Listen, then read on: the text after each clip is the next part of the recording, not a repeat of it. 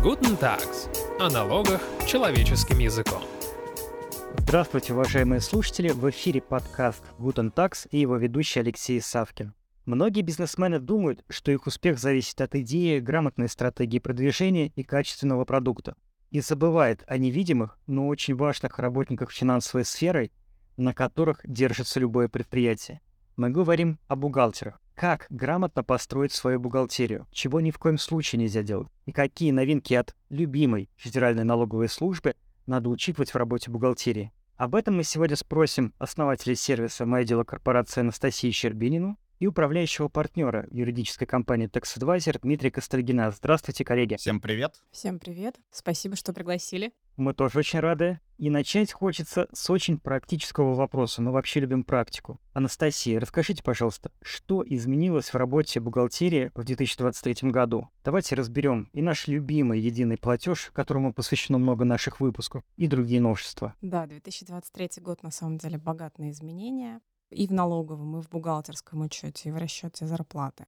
Каждый год что-то меняется, но Ключевое, да, это действительно единый налоговый платеж. Все поменялось очень кардинально. Вокруг него сейчас много шума, много вопросов, проблем. С ним приходится разбираться больше и больше времени, чем с какими-либо иными новшествами. Стоит отметить, что объединили сейчас пенсионный фонд и фонд социального страхования. Все теперь объединено в социальный фонд России, СФР так называемый. Соответственно, это тоже такое достаточно глобальное изменение. Теперь платятся налоги с помощью единого налогового платежа и дальше уже в социальный фонд России. В связи с этим объединили регрессивную шкалу, то есть если раньше она менялась для разных видов соцналогов, то теперь она стала единая. И как только накапливается миллион девятьсот семнадцать тысяч рублей в течение года по каждому сотруднику, социальные взносы можно понизить там, для крупных предприятий до 15,1%. Да, с другой стороны, получается, поскольку этот теперь лимит стал единый для ФСС, а он был сильно меньше, был, по-моему, около миллиона, то в итоге с 23 года в части ФСС нагрузка выросла почти в два раза. Это к вопросу, что мы налоги не повышаем, ставки не меняем, но вы почти в два раза начинаете платить больше. Ну, как в анекдоте, но есть нюанс. Но есть нюанс, да. Да, так оно и есть. На самом деле вся нагрузка приходится на крупный бизнес. И все те послабления, которые мы видим с 2020 года, которые начинались с периода пандемии, все, что предлагали, все предлагают там для малого, ну, иногда среднего бизнеса. А как говорят наши любимые клиенты, у нас в основном все-таки крупный бизнес как раз обслуживается, мы за всех заплатим. Тоже социальная функция крупного бизнеса, социальная ответственность, да. Анастасия, учитывая вот все эти особенности, можно дать какие-то рекомендации, опять-таки оперативные, на что сейчас в первую очередь обращать внимание бухгалтеру в своей работе? Сейчас бухгалтер очень много вынужден обращать внимание вот на тот самый преусловатый единый налоговый платеж. Чувство, не уйдем от него.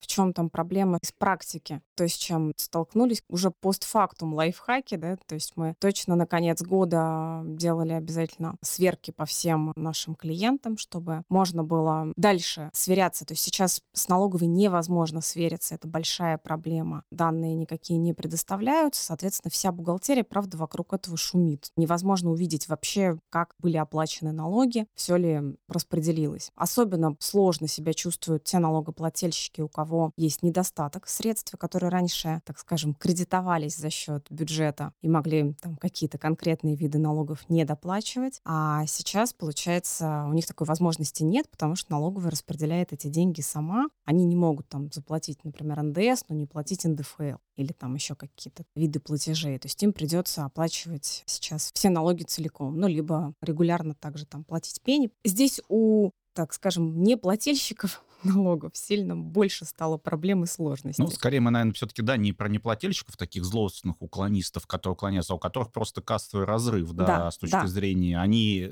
честно сдают декларацию, что да. нужно, условно, там, миллион НДС, Конечно. но просто денег нету. Во-первых, они пени платят, поэтому кредитуются они все равно за денежку, да, по двойной ставке. Безусловно, да. Ну, да, сейчас не так уже выгодно кредитоваться, как было раньше. Но когда денег нет, у тебя выбора нет. Да, но по-прежнему многие этим пользуются. Дмитрий, коль уж мы заговорили о нашем любимом едином платеже, дополните, но только в разрезе бухгалтерии. Что изменилось, что надо учитывать? Мне кажется, важный поинт Анастасии, что, получается, бухгалтерия занята вот э, такой организационной работой, то есть вот вся эта шумиха и все вот эти стенания вокруг э, ЕНП и ЕНС, там как угодно его можно назвать, они в этой плоскости. Это не плоскость ведения бухучета, к сожалению. То есть люди заняты не своей деятельностью. А каким-то авралом похоже, да? Заливаете какой-то пожар, потому что вы ведете бухгалтерию клиентов, да, аутсорс, да, Да, этой да. функции. И вынуждены клиентам тоже то есть клиент, получается, вас спрашивает, где мое сальдо, что с моим сальдо, да, а вы, получается, тоже в той же ситуации говорите, Что его на данный момент нет. И Это, конечно, особенно сложно приходится бизнесу, который участвует там, в гостендерах или кредитуется, кому нужно предоставлять информацию об отсутствии налогов. А вот, кстати, интересно, были ли у вас кейсы уже у клиентов, когда они не смогли поучаствовать в конкурсе? Пока еще не успели, но мы просто к этому готовимся, понимаем, что сейчас вот уже март подошел, уже все наступил. Мы сейчас сдаем годовую отчетность, начинаем отчетную кампанию не под самый занавес марта, а вот с первых чисел. Соответственно, будут появляться балансы, эти балансы будут отдаваться в банке, будут возникать сразу же вопросы. На данный момент не понимаем, как будет банк себя вести, потому что это не мы не можем предоставить информацию, а информацию нету именно в самом госоргане, в ИФНС, они просто ее не дают. Понятно. Ну, то есть все в ожидании чего-то такого Да. не очень приятного и позитивного. Да,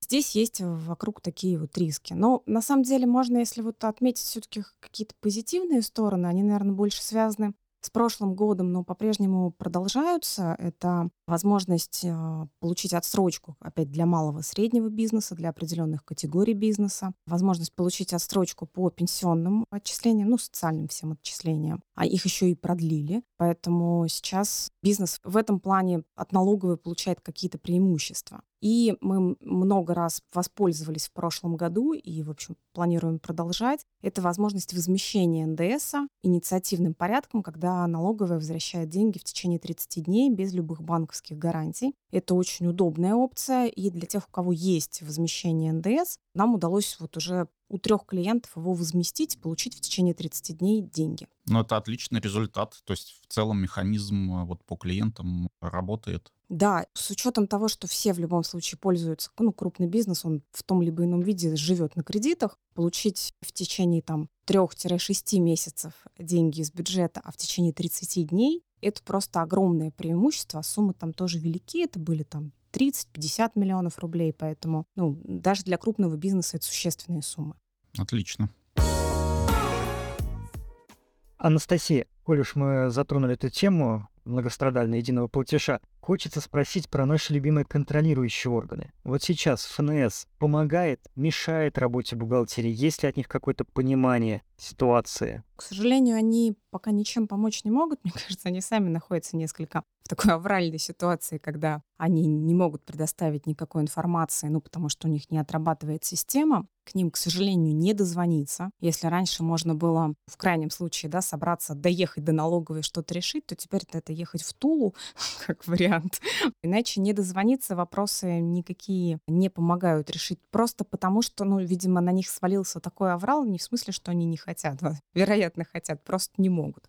Ну, по И- факту просто получается линейный сотрудник там в инспекции, линейный, да, мы не про Тулу как раз говорим, да, он бы и рад помочь, но он просто У не него у имеет самого нет никакой возможно- информации. Да, у него нет возможности. информации. И на самом деле, опять вот если вернусь здесь, такую отсылку сделаю к крупному бизнесу, им в этом плане хоть немного легче, потому что в основном у всех крупнейших налогоплательщиков есть закрепленные инспекторы, с которыми уже есть, ну, какая-то, по крайней мере, рабочая связь, и здесь можно хоть какую-то информацию получить. А, опять же, малый и средний бизнес остался здесь вообще без э, специнформации. А, кстати, вот тот этот закрепленный менеджер, у него что, больше прав в системе? То есть он как-то может для крупного бизнеса что-то больше сделать? Или просто он больше занимается психологической поддержкой крупного бизнеса? Говорят, подождите, чуть-чуть будет. Да, с ним хотя бы можно обсудить вообще ситуацию, статус и как с налоговым инспектором, да, то есть это да, не менеджер, а налоговый инспектор в любом случае, который тебя же постоянно камерали-то контролируют, ты с ним понимаешь, что вот есть какие-то сейчас вопросы, которые открыты из-за этих единых платежей, и они говорят, да, мы со своей стороны тоже понимаем, в чем причина, мы все ждем, мы вместе с вами ждем эту информацию. То есть ты, по крайней мере, понимаешь, что тебе следом не прилетит какие-то требования, дополнительные разъяснения. То есть ты можешь проговорить ситуацию вместе.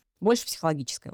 Прошу прощения, некоторые недопонимания. Информацию они ждут по сальдо? Да, Сейчас невозможно свериться с а, налоговой, то есть если по состоянию вот на конец декабря, да, мы там могли запросить сверки, получить состояние, сколько у меня там недоплаченного НДС, сколько пени, какие штрафы, ну, если они есть то сейчас нет вообще абсолютно ни. То есть мы видим, сколько мы денег заплатили на этот единый налоговый счет, но как они его распределили, в каком порядке, мы не можем увидеть. Мы не можем увидеть, закрылась ли та задолженность, которую мы планировали закрыть потому что ну, просто не работает система, они не предоставляют сверки по конкретным уже налогам. А не работает система, потому что она перегружена? Видимо, да. Но они тестировали же весь 22 год, и в 22 году все было в порядке. То есть почему они в 23 году планировали, что все будет спокойно работать? Но когда пошел... Но что-то пошло не так. Когда пошел такой объем, все-таки как факт система оказалась не готова.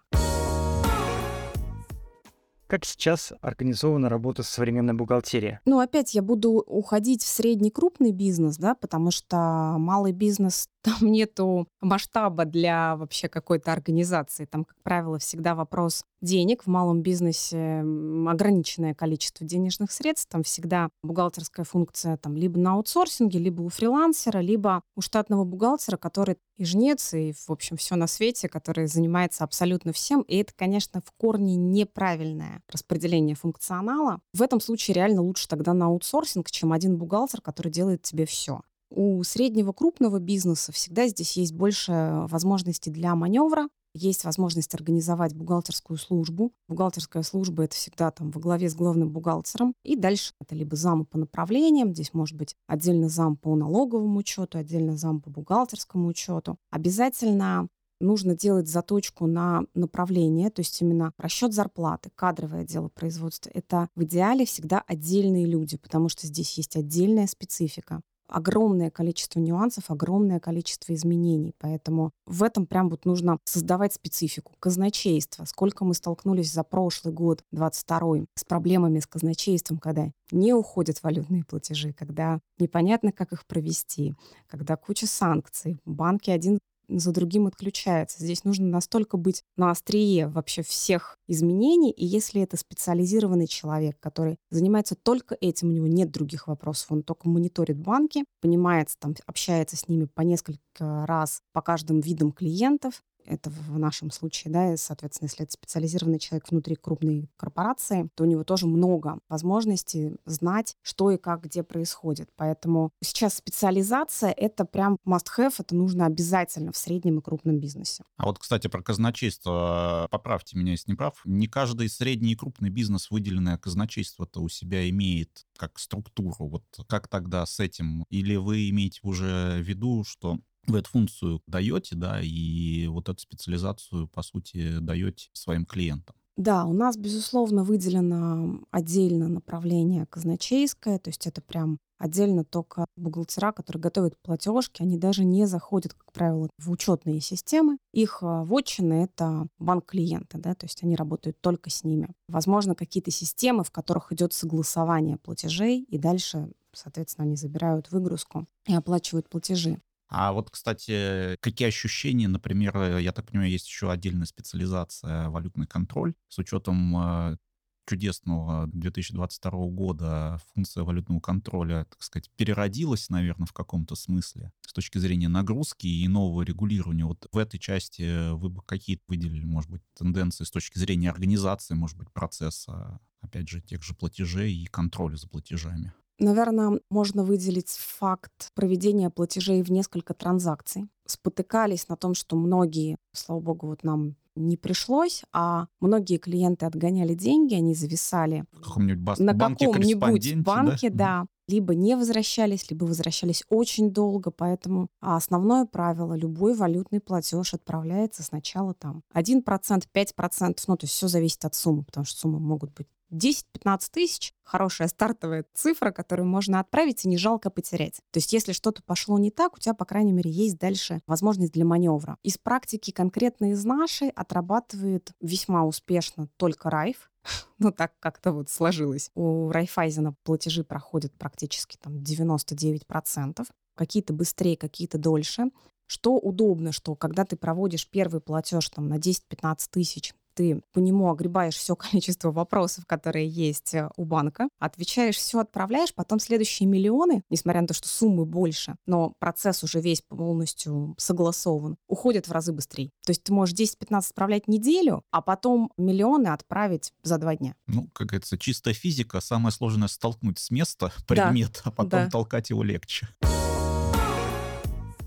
Анастасия, возвращаясь к вопросу о работе в бухгалтерии. А как вообще сейчас трансформируется работа бухгалтерии в новых условиях? Что меняется? К нам приходил гость и говорил, что бухгалтеры все больше уходят в финансовую аналитику, и хороший бухгалтер, он финансовый аналитик одновременно. Вот вы согласны с таким посылом? Это, наверное, повезло с бухгалтером, если он начал уходить в аналитику. Значит, он может думать более масштабно и видеть больше, чем просто бухгалтер. Нам действительно жизнь диктует, что бухгалтерия перестает быть функцией для налоговой. Но мы многие годы, десятилетия жили в парадигме, бухгалтер работает на налоговую. Это его основной вообще ЛПР, да, кому он отчитывается, кому он ходит на поклон с шоколадками и так далее. Последние пять, может даже уже больше лет, конечно, парадигма меняется бухгалтерия все-таки старается трансформироваться в бухгалтерию для бизнеса, когда она отвечает требованиям все-таки бизнеса. А для бизнеса, в общем, что важно? Не, там, не сам бухгалтерский учет, как бухгалтерский учет, а важен управленческий учет, финансовый учет, видеть, где деньги, почему их столько, где мы теряем эти деньги. И, конечно, хорошая бухгалтерия, она должна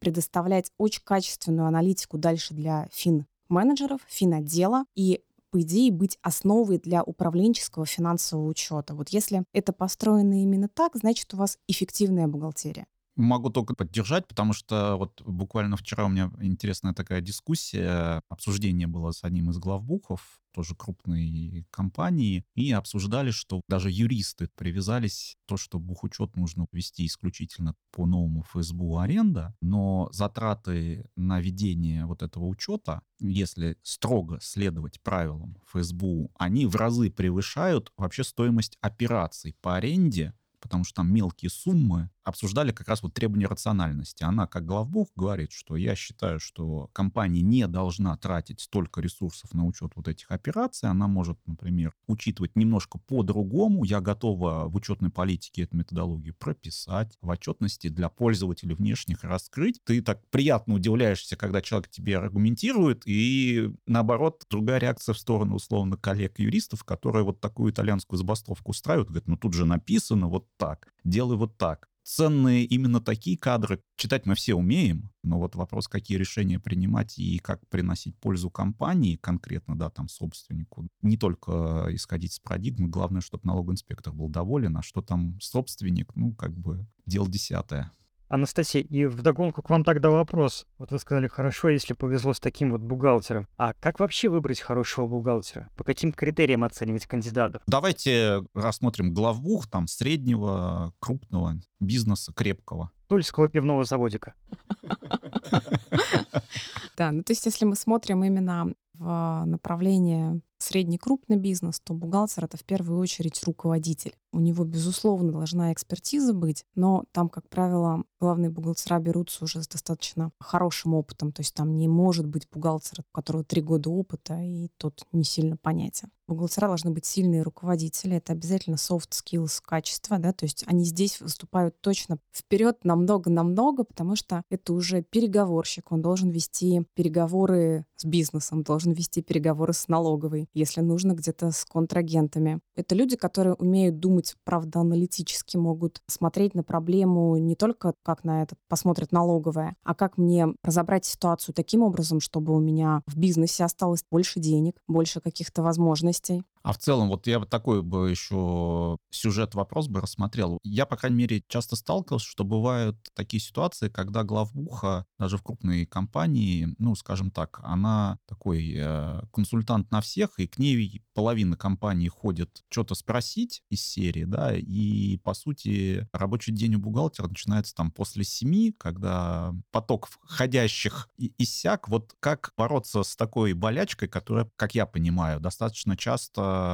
появляется у главбухов, потому что все идут спросить, и все вопросы, как всегда, у бухгалтера, хотя там эти вопросы не всегда касаются бухгалтерии. Вот с таким сталкивались, если сталкивались, как выходить, на ваш взгляд? Да, такое, безусловно, бывает. Это как раз отрицательное качество главного бухгалтера. Он не должен однозначно весь день заниматься какими-то простыми входящими запросами. Ну, это решается либо тем, что ты сажаешь такого консалтера в виде, там, не знаю, зама, не зама, отдельного выделенного человека, который отвечает на вопросы, если они действительно из а, твоей зоны ответственности. Если эта зона ответственности просто сваливается в бухгалтерию, а по факту должна находиться в бизнес-подразделениях, нужно ее обратно в бизнес-подразделение вернуть. Пусть там разбираются. Здесь важно настроить правильное вообще взаимодействие. Должна пропасть уже привычка с 2020 года ходить ногами в бухгалтерию, потому что ну, мы вроде уж привыкли, сколько мы времени сидели на удаленках, потом кто-то так и остался. Здесь хорошо отрабатывает какая-то контрольная среда. Любые форматы, не знаю, битриксов, еще каких-то решений, которые позволяют трекать все эти запросы, анализировать и дальше их разбирать, смотреть, почему уходят с этими вопросами. Это проблема недообученности персонала на местах, где они находятся, да, в бизнес-подразделения. Давайте поправим инструкции, давайте поправим учебные материалы. Пусть они учатся лучше тут у себя, не создают работы в а, подразделении. Но это возможно увидеть только если ты это анализируешь. Ну и в моменте трекаешь. То есть э, заниматься лечением э, причины, а не следствия, что называется в данном. Иначе этот поток, даже если автоматизируют э, заявки, да, и будет система тикетов там или задач, да, трекаться, то их количество не уменьшится. Конечно, конечно. На самом деле вот здесь могу чуть отъехать. У нас есть такой продукт, называется прям эффективная бухгалтерия. Это когда мы приходим в работающую бухгалтерию, они ничего не хотят менять, у них нет потребности перейти на аутсорсинг. Но они понимают, что бухгалтерия работает не очень. Это как раз распространенный случай, когда проблема в том, что главный бухгалтер ничего не успевает и садится, сдает все ночами. А в крупных компаниях это вообще абсолютно не норма, так быть не должно. И мы начинаем обязательно именно с бизнес-подразделений. То есть в бухгалтерию всегда идем в самом конце, потому что в целом бухучет понятен, базу посмотрели мы как профессионалы, нам понятно, как строится функция. Но нам важно понять, что, во-первых, сам хочет бизнес, бизнес-подразделение, что им не хватает от бухгалтерии. Возможно, количество вопросов сыпется по причине, что можно одну табличку утром рано в 10 утра всем разослать, все получат эту информацию и перестанут ходить. И бизнесу удобно, они не тратят свое время, и бухгалтерии удобно, они не тратят свое время. И, соответственно, всегда идет разбор именно со стороны бизнес-подразделений. А вот интересно, вот в таких проектах как э, эффективность, ну или успешность внедрения оценивается? Можете поделиться, если это не страшная тайна тайна?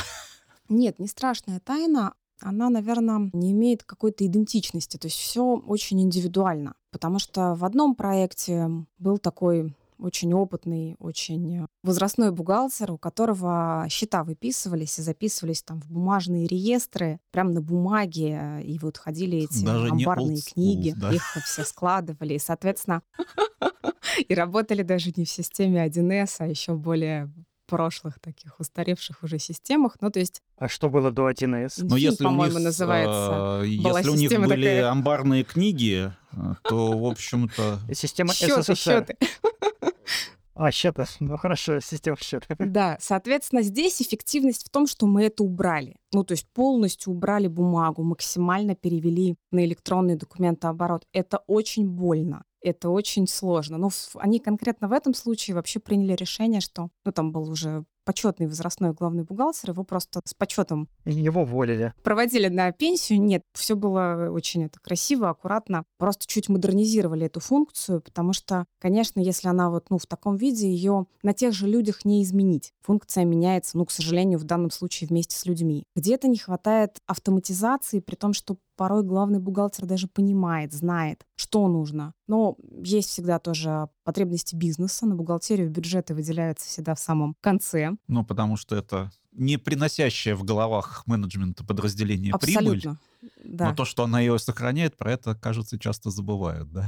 Да, да. Здесь еще такой момент есть. Ну вот даже в примере, который я ранее приводила, где такая очень архаичная бухгалтерия была, сам бизнес был очень активно модернизирован. Там было много современного оборудования, очень дорогого оборудования. То есть сама бизнес-функция настолько передовая и качественная, абсолютно электронные пропуски, все летает, в общем. А тут вдруг ты приходишь в бухгалтерию, а она просто вот, ну, она в 90-х застряла, не знаю, в конце 80-х практически. Соответственно, здесь же еще, ну, такой общий имидж компании, потому что она тоже должна быть в соответствии с общим видением бизнеса. Анастасия, бывает так, что в вашем описанном примере, что бухгалтер из ревности начинает вам вставлять палки в колеса? Вы же заезжаете на его поляну? Конечно. Всегда это очень сложно. Всегда на таких проектах, если с бухгалтерием на старте, то есть есть ситуация, когда это главный бухгалтер приглашает и говорит, то есть, ну, там, я вот пришла в компанию, понимаю, что, не знаю, там, потратила вот полгода, мне ничего не удается, но вот удалось согласовать такой проект, давайте мы вместе модернизируем функцию. Тогда бухгалтер, это, по сути, наш заказчик, наш друг-советник, мы вместе реализуем изменения. А бывает, скорее,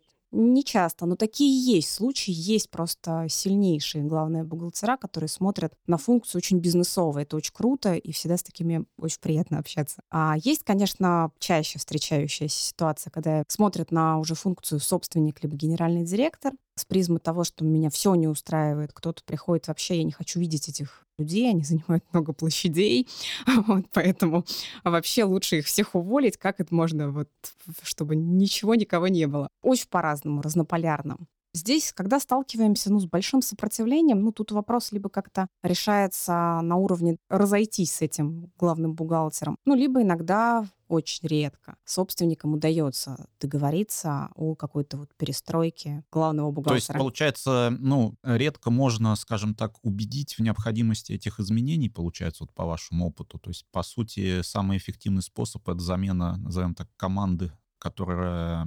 Не всегда даже команды, порой главы, ну, то есть вот главного бухгалтера. Ну, понятно, что там по классике какая-то часть команды отваливается, какая-то вообще радостно приветствует изменения, являются хорошей поддерживающей силой. Это, наверное, самая частая история изменить, но этот человек должен быть готов к изменениям. К сожалению, буквально вчера закончили обучение в большом бизнес-сообществе и много общались с бизнесменами, предпринимателями. И э, когда представлялись и говорили о том, что вот я там э, занимаюсь бухгалтерским аутсорсингом, они все говорили, о, бухгалтера — это такие тяжелые люди. Как с ними сложно. К сожалению, есть какой-то вот классический портрет бухгалтера, и порой хочется переубедить, что это не все такие. То есть, правда, есть выдающиеся, очень крутые специалисты, которые очень современные. И они есть, и они, правда, очень круто меняют функцию и вообще мировоззрение собственников и генеральных директоров об этой функции. Здесь должна быть ставка из кинофильма «Калина красная» с Шукшиным, известный мем про бухгалтерию, да? Ну, давайте да, да, пропустим. Да, да, да. А вот интересно, хорошо, если наибольшая часть кейсов меняют главбуха, его меняют на кого? Из команды поднимают наверх или какого-то варяга находят? Вот есть какая-то такая статистика, может быть, субъективная из вашего опыта? Как обычно редко, происходит? Редко меняют из команды, потому что все-таки команда подобрана тем самым главным бухгалтером. Именно ну, руководящие, там, заместители, те, кто вот там подают надежду, да, они все-таки в единой модели работают, поэтому это чаще либо новый человек извне, либо аутсорсинг в полной, в частичной функции, потому что ну, аутсорсинг в среднем крупном сегменте это не всегда full функция, да, которая целиком отдается. То есть это часто, не знаю, участок какой-то, может быть, порой даже передают функцию главного бухгалтера, оставляя в штате команду. И одна из задач стоит перестроить саму команду, а потом в конце может стоять задача и поставить на это место главного бухгалтера, то есть это совместный найм, проверка экспертизы, введение в функцию на протяжении 3-6 месяцев. Такие опции тоже есть. Коллеги, я предлагаю на время оставить в покое наших бухгалтеров, и мы не затронули интересную тему, это налоговый мониторинг. Вот что сейчас происходит в этой сфере? Научились бухгалтеры с ним жить? С учетом прошлого года всем не до налогового мониторинга. Насколько мы много говорили о нем в 2020 и 2021 году, когда это было ну, каким-то трендом, это было модно. Туда, правда, шли передовые компании, много иностранцев туда шло, понятно. 22 год настолько перечеркнул вообще, то есть мы начали думать об очень приземленных вещах здесь и сейчас, как бизнесу выжить, поэтому налоговый мониторинг, правда, сильно отступил, я о нем в течение всего 22 года, мне кажется, не слышала вообще. Из того, что мы просто вот были как раз там поддерживающей командой у одного клиента, который в 2020 году еще в первых рядах заходил в этот налоговый мониторинг, очень сложный, дорогой вход, он стоит, ну, не маленьких денег. И вот они сколько, получается, в 20-м они зашли, 21-22 год, им 22-й как-то уже пользовались, доживая как компания, потому что это иностранный бизнес. Ну и получается, что в целом они на этих двух годах, конечно, не оправдали инвестиции. Денег было потрачено много, эффект пока не настолько классный, какой они ожидали. Во-первых, тоже не все настроено, не все отрабатывается. Много все равно вопросов, то есть взаимодействие идет постоянное с а, налоговой инспекцией. Ну и все-таки это точно опция, которая должна реализовываться в длинную, потому что, в общем, для чего нужен налоговый мониторинг? Чтобы налоговая не приезжала с выездными, не доначисляла налоги, а была всегда возможность с налоговой, ну, как можно здесь попытаться такую связку сделать с аудитором, можно было всегда проконсультироваться, пообщаться и не получать постфактум штрафы, да, а получить сначала там мотивированное некое мнение налоговой и обсудить, как это лучше какую-то операцию провести, реализовать. Учитывая, что правда крупный бизнес, тем более таких масштабов, там, ну, даже требования по входу их с 2021 года увеличили. Понизили, наоборот. Увеличили массу, которая да. может зайти. Да. Количество потенциальных клиентов. Да, да в налоговый выросло. мониторинг, да, критерии понизили. А в 2021 это были еще 100 миллионов, а было 200 миллионов на уплаты налогов за год. Ну, то есть вот показатели такие достаточно большие, 1 миллиард активы, 1 миллиард, по-моему, там выручка. Это сейчас текущие показатели. Соответственно, это все-таки достаточно существенные крупные бизнесы. Как правило, они ну, достаточно честно все платят, там все открыто. И получать а, мнение налоговой, ну, это, правда, хорошая поддержка. Но она реализует себя только в длинную, и в короткой перспективе это, к сожалению, очень затратно и на этапе входа, и на этапе внедрения, адаптации этого взаимодействия. Поэтому это вот надо на десятилетие заходить. Ну, то есть, э, скажем так, э, возвратность инвестиций исчисляется десятилетиями, вот по, так сказать, субъективной Ну, может, не прям ну, десятилетиями, ну, то есть это точно ну, годы. Лет, лет да, 10. это годы, да. это там, ну, вот получается на примере, который вот мы прям глазами наблюдали,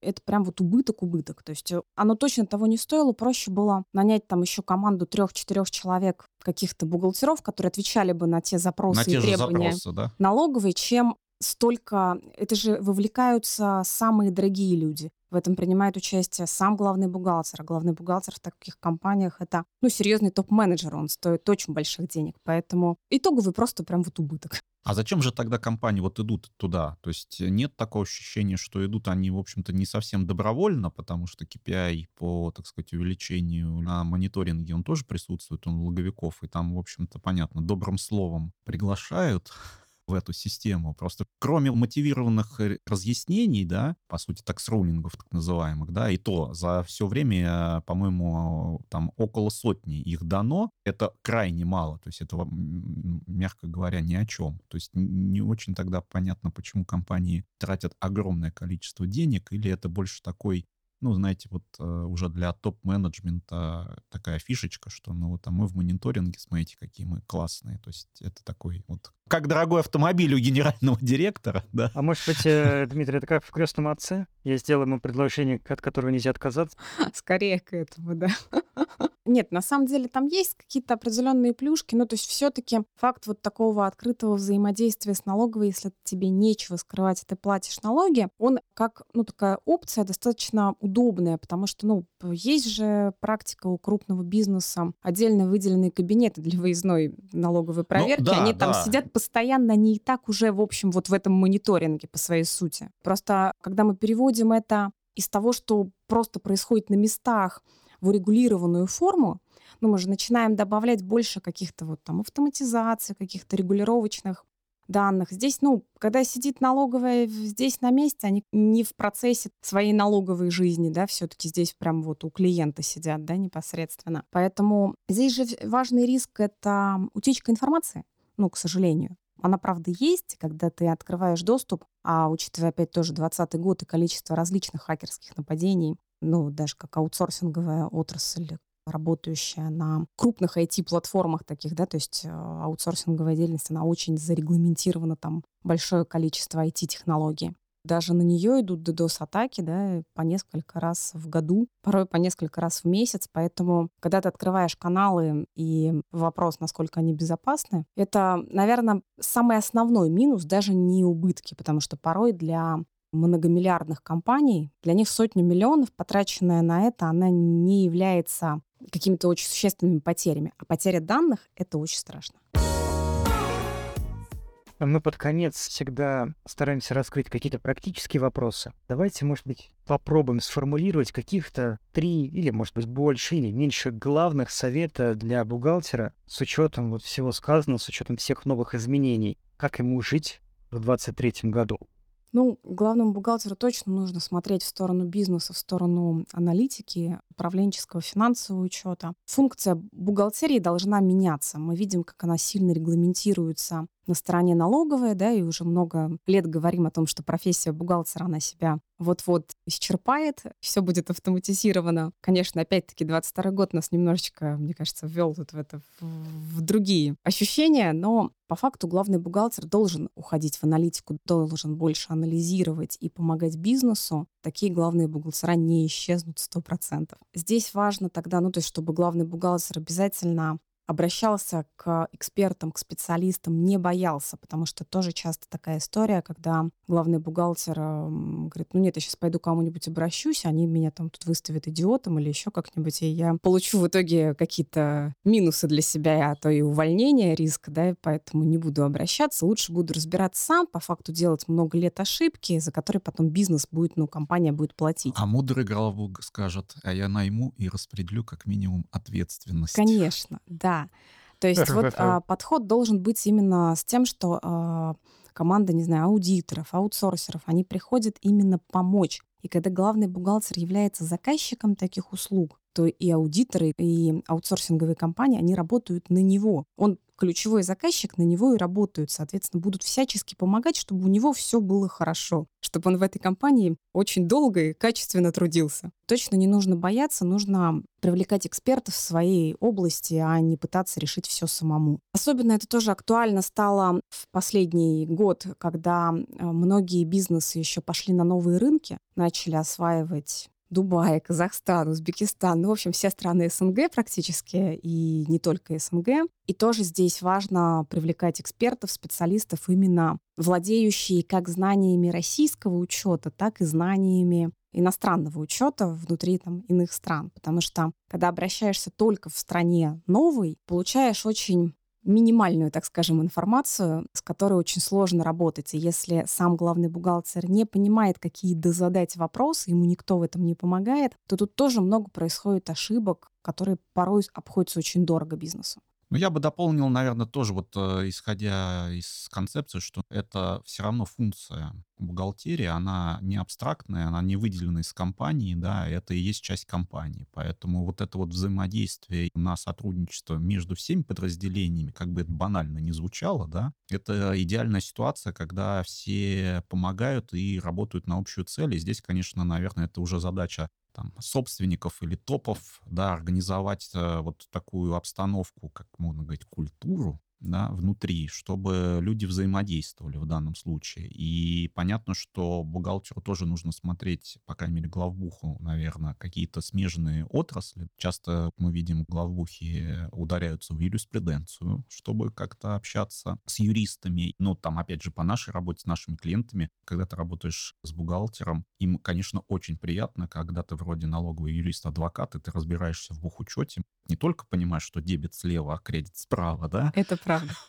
А в целом можешь на одном э, языке с ними говорить, и такой респект всегда в твою сторону зарабатываешь, поэтому вот именно такое сотрудничество, оно залог успеха, ну, не только, наверное, в бухгалтерии, да, это для всего, Но в целом а, функция, я согласен с Анастасией, она будет только развиваться, углубляться. Мне кажется, все вот эти истории, что профессия бухгалтера совсем умрет и все будет автоматизировано, но когда... Возможно, для микробизнеса. То есть мы видим, да, вот эти уже автоматические налоги, когда упрощенку считают да, вместо наве- 6-8, да, на, да? На, это... Наверное, но мне кажется, здесь какой-то подвох, потому что даже для микробизнеса знать, какие у тебя остатки, какие задолженности, кажется важным вот с точки зрения предпринимателя. Это уже просто переходит в управленческий учет, по сути. То есть для бизнеса важна уже управленческая информация, а не то, что там посчитала налоговая с точки зрения налогов. Согласен, но просто откликается, видя реакцию некоторых э, малых предпринимателей, им кажется, что это просто я, значит, уволю бухгалтера, и хочется спросить, родной, а ты бизнесом-то как потом будешь заниматься? То есть это просто другая функция, да, видоизменения, и не нужно грезить о том, что ты такого человека, так сказать, учет будет, да, будь то Можно сказать, да, уволишь бухгалтера, возьмешь финменеджера. Ну, в общем, плюс-минус там. Ну, в целом, да. Как, завершая, опять же, на теме ИНС, отменим платежки, введем уведомления. Да, да, да. Точно. Я вижу позитивный посыл в том, что бухгалтерия вечна. Я думаю, что лучшего окончания этого выпуска, я думаю, представить мы не можем. И напомню, что сегодня мы говорили о работе бухгалтерии в современных условиях и разбирали, на что стоит обращать внимание в связи с последними изменениями, на что не стоит. Мы благодарим за содержательную беседу основателя сервиса «Мое дело корпорация» Анастасии Щербинину и управляющего партнера юридической компании Tax Advisor Дмитрия Костальгина. Всего доброго и удачи. Всем пока. Всем пока, спасибо.